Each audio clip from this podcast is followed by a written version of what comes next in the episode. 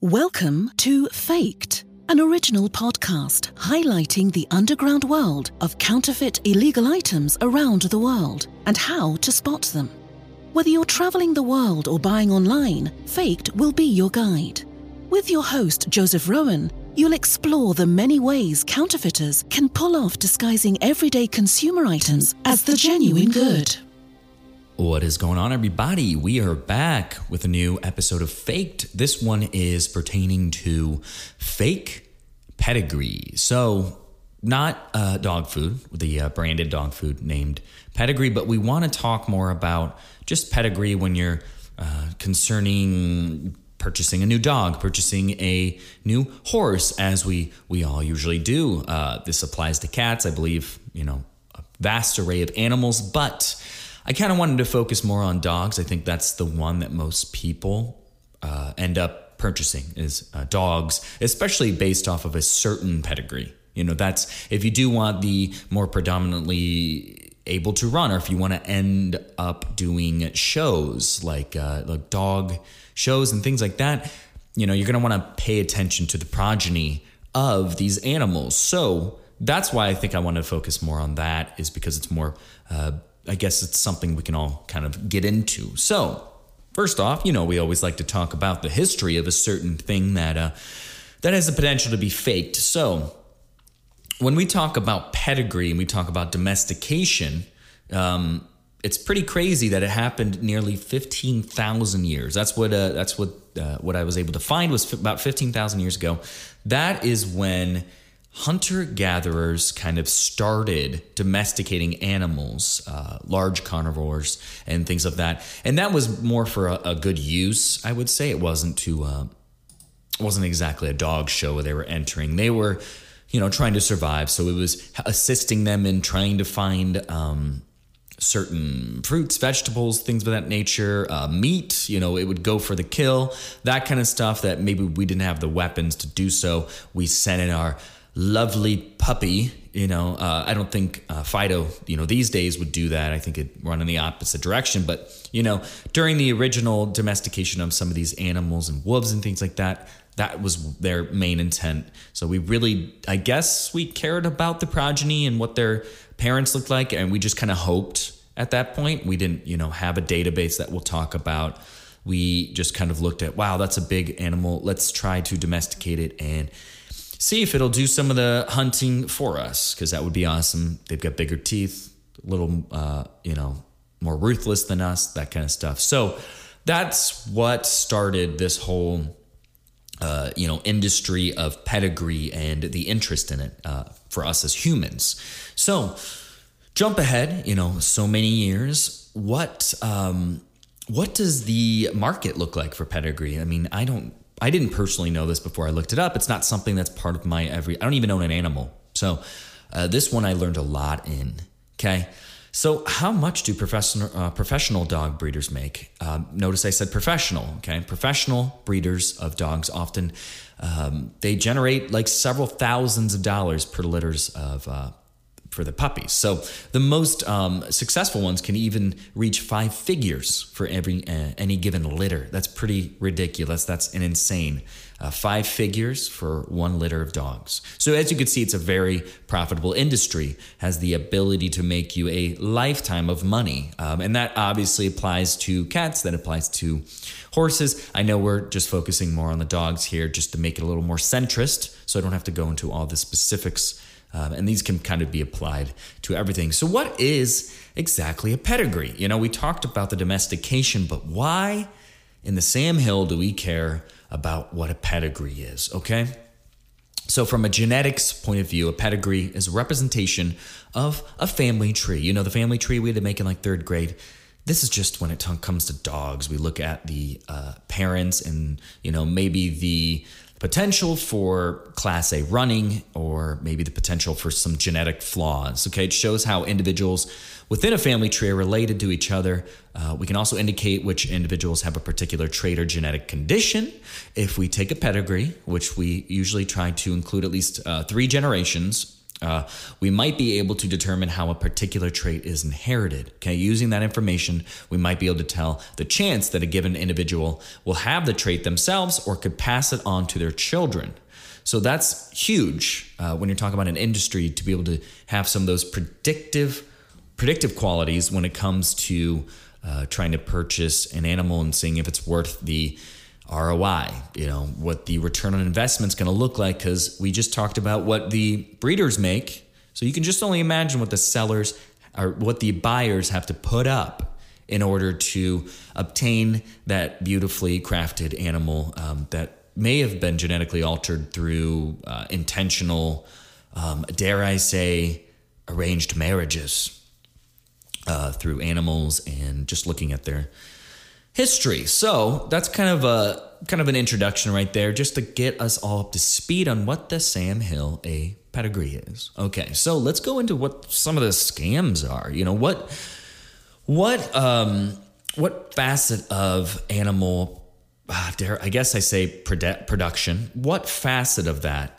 looks um looks more I guess uh, what looks more profitable for some scammers out there um, when it comes to individual things that animals can produce and what you can do with them. So, since uh, December 11th, 2016, the um, Pedigree Database, or the PDB, has required that users include the date of birth, breed book, and registration number when entering a dog without any progeny. So, progeny, basically, you know, without any parents. If you don't know what the parents is, you got a stray dog, you got something. You don't really know what the parents are. You can put them in the pedigree database, and that's kind of to to start that tree. Um, and this was done so that pedigree admins can try to authenticate the pedigree by checking the registration number and date of birth. So this is kind of a centralized blockchain, if you will, of um, information so people can't falsify some of this stuff. Okay. Some people object to posting this information, uh, stating that it allows people to copy their dog's information and create fake papers for their dogs. Okay. But everyone in the world has access to the American Kennel Club or the AKC database. And if they know the dog's name, uh, they can get the dog's registration number, date of birth, and color. So everyone also has access to the SV database um, and the ANCI, which is the Italian database and databases of many, many other countries, and also ones um, like WinSysX and WorkingDog.eu. These aren't websites you're probably going to be going on because they are out of country, so I won't even dive into them. So, uh, the point's kind of moot because there are multiple databases that people have access to. Um, so, I mean, is it going to happen? It will. Uh, you know, people can log on to these databases, copy things down, and then sell it as is. It's the same for when we look at the Louis Vuitton. Um, I know one's an animal, one's a purse, but kind of the same uh, theory is you can go on these databases and copy down the date tag and know exactly, you know, the serial number, all this kind of stuff to authenticate it, throw it on your fake bag, toss it up. That's why we have to look from multiple angles in order to determine whether something's real or fake. Okay. So, if you see any dog entered since the 1st of 2007 who has no date of birth, it is potentially a fake pedigree, okay? Because it needs to have that. It's a requirement. Okay. So I'm going to go read some stuff from this website here. Um, Let's see. We realize that it can take several months to get a young pup registered, but even then, 95% of pups are registered by the time the dog is six months old. So, an older dog should have a breed book and registration number, okay? We would like to just cancel these dogs um, as we feel that, remember, this is the website talking, not me. Okay. I don't work for this company. So, may not, in fact, have a registered purebred dog. We will just instead just mark them as needing date of birth and registration number. So, it's kind of have, it, it, would be a dog ob- obtaining that has kind of a disclaimer on it. Um, so, it would kind of show you to be wary, and they understand that too. But it's kind of their way of saying, okay, well, you might be a little uh, dubious when it comes to this, or be a little on edge or um, on your toes um, when doing uh, some of these purchasing and then um, authenticating it on these websites. Okay, so when starting a new pedigree, the dog that you enter must have a sire and a dam um, with complete information, or it will be canceled. A sire and a dam, or a sire and a dam is basically the uh, jargon for parent, the progeny. So the the um, the mom and the dad of that said animal is the sire and dam. So when you do see that. Um, that's the jargon behind it. So it will be canceled if it doesn't have that. Of course, we cannot expect you to have all the information about other dogs down line in the pedigree. Okay. So um, that the pedigree database uh, was created to help people trace the pedigree of their purebred registered dogs so they could use the information in their breeding programs. So kind of a very useful database if you are in the industry of um, breeding dogs and want to authenticate it with uh, you know the proper channels and with proper certificate certification. Apparently, I can't talk. Um, certification, because that's a huge thing uh, that you'll get with some of this stuff. But obviously, those can be faked as well. And that was kind of some of the concerns with this database, is people can go on there, create a fake um, certification. Certification. Why can't I say that word? Um, on there, and then just kind of give it out with them and say, "Hey, here you go. Give me the five thousand dollars." So that's what's important about that. All right, let's talk about um, some of the fake pedigree pet scams that were kind of on the rise, um, you know, around around. Uh, this one's actually from 2016. I imagine there's some new ones, but I think probably these databases have been helping this. So this was actually in the UK, uh, specifically in Berkshire. Okay, they saw a uh, spike in sales of ill or badly treated pets being sold to unsuspecting owners. Okay, so I guess 10 Cocker Spaniels were found living in appalling conditions in a house in Slough, having been advertised for 550 euros each. Uh, four puppies were put down after testing positive for parvo. Um, I guess they had been finding um, that they, they had been selling these as a certain pedigree breed uh, with prices like crazy through the roof, and nobody was kind of verifying them.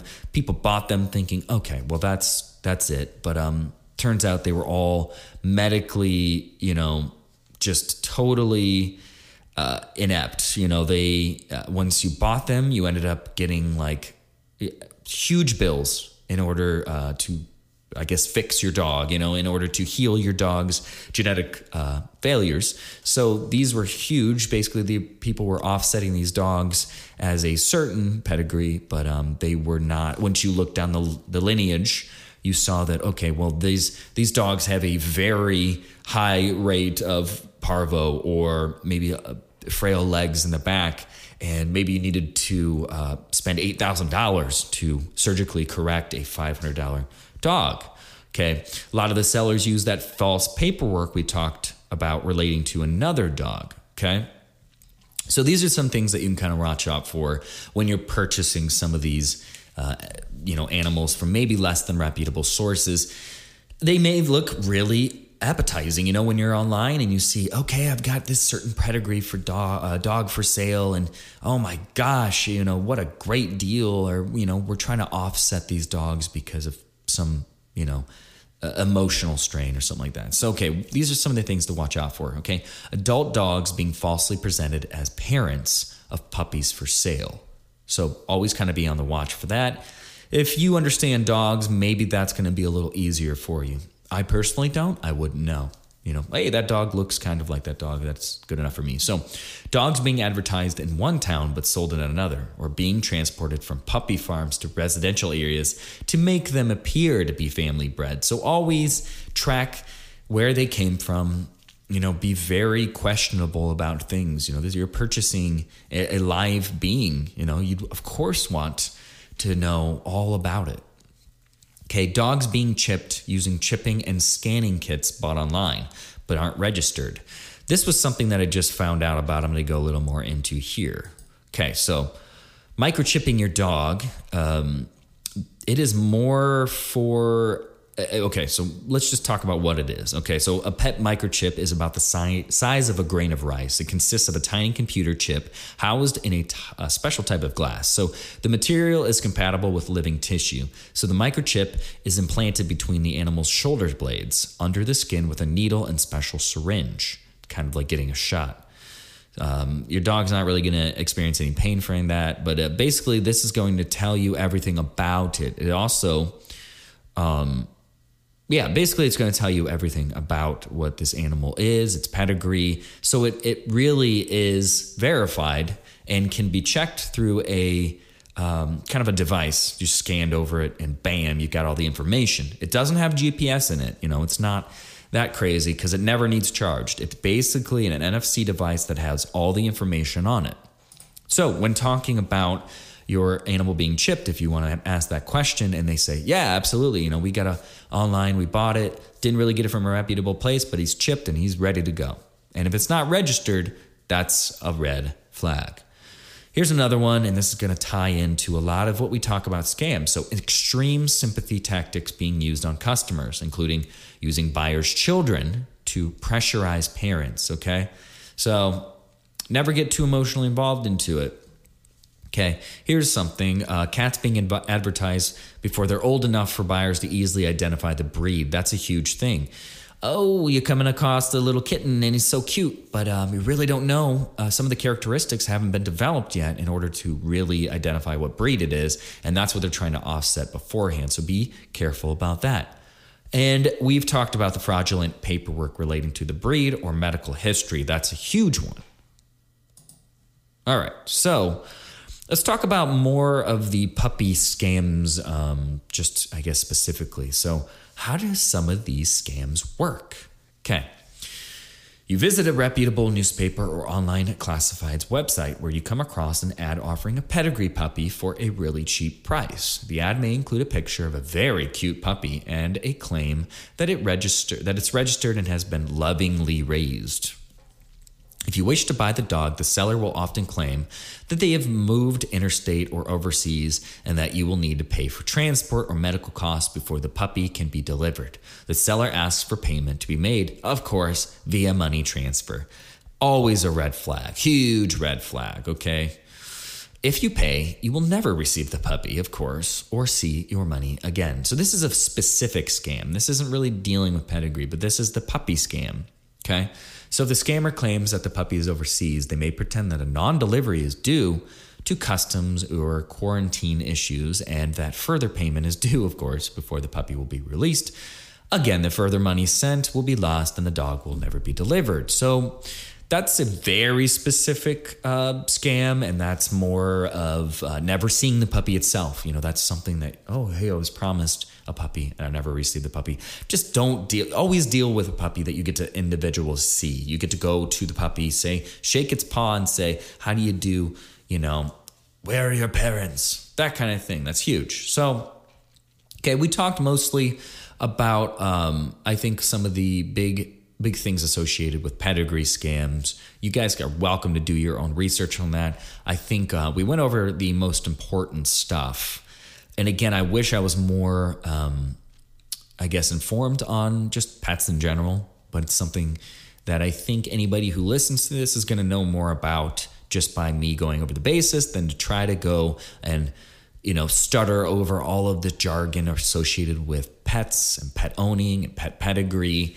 But basically that's the entire fake pedigree scam you know? It's it's all about checking. It's all about looking at these databases, knowing they're there. It's all about knowing what questions to ask when you go to pick up your dog, cat, horse, whatever. Um, so, guys, remember with faked items, there are those who produce them, those who purchase them, and those that listen to this podcast. I'll see you guys in the next episode. Bye.